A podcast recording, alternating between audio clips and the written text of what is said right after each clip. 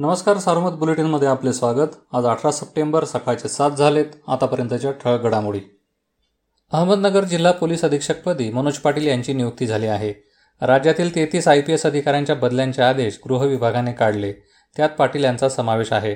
नगर येथून बदलून जात असलेले अखिलेश कुमार सिंग यांच्या नियुक्तीचे ठिकाण स्पष्ट झालेले नाही.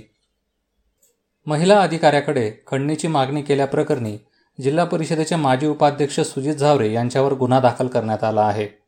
पारनेरच्या तहसीलदार ज्योती देवरे यांनी तक्रार दिली. झावरे खंडणीची मागणी करण्यासोबतच असभ्य भाषेचा वापर करतात कर्मचाऱ्यांसमोर अपमानास्पद वागणूक देतात असे त्यांनी तक्रारीत म्हटले आहे. जिल्ह्यात अनेक ठिकाणी अतिपावसाने नुकसान केले आहे. या नुकसानीचे पंचनामे करण्याचे आदेश महसूल विभागाला दिल्याची माहिती पालकमंत्री हसन मुश्रीफ यांनी दिली. राज्य सरकारने सुरू केलेल्या माझे कुटुंब माझी जबाबदारी मोहिमेत घरोघर सर्वेक्षणातून संभाव्य करोनाबाधितांचा शोध घेतला जाणार आहे. त्यामुळे येत्या काळात रुग्णांची संख्या वाढण्याची शक्यता आहे. ही वाढ किमान पंचवीस टक्के असण्याची शक्यता आहे.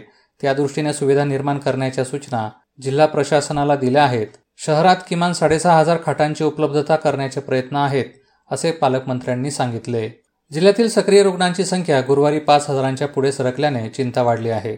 पहिल्यांदाच जिल्ह्यात एवढ्या रुग्णांवर एका वेळी उपचार सुरू आहेत. काल नऊशे बावीस बाधित आढळले. बळींची संख्या सोळाने वाढली. आतापर्यंत करोनाने पाचशे एकोणपन्नास बळी घेतले आहेत. आजपर्यंत जिल्ह्यात चौतीस हजार सातशे पंधरा जणांना करोना संक्रमण झाले. त्यापैकी एकोणतीस हजार पंच्याऐंशी जणांनी करोनावर मात केली आहे. तीन महिन्यांपासून पगार नसल्याने शिर्डी नगर पंचायतीच्या स्वच्छता कर्मचाऱ्यांनी कामबंद आंदोलन सुरू केले आहे.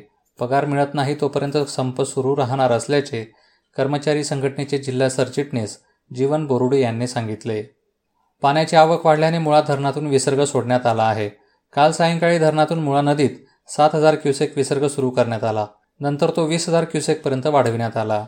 कांदा निर्यात बंदीवरून उत्पादक शेतकऱ्यांमध्ये संतप्त प्रतिक्रिया कायम आहेत. अनेकांनी प्रशासनाला बंदी मागे घेण्याबाबत निवेदनं दिली. दरम्यान नेतेही या बंदीवरून आक्रमक होत असल्याचे दिसत आहे. या होत्या ठळक घडामोडी सविस्तर बातम्यांसाठी वाचत राहा दैनिक सारोमत किंवा देशदूत डॉट कॉम या संकेतस्थळाला भेट द्या. नमस्कार.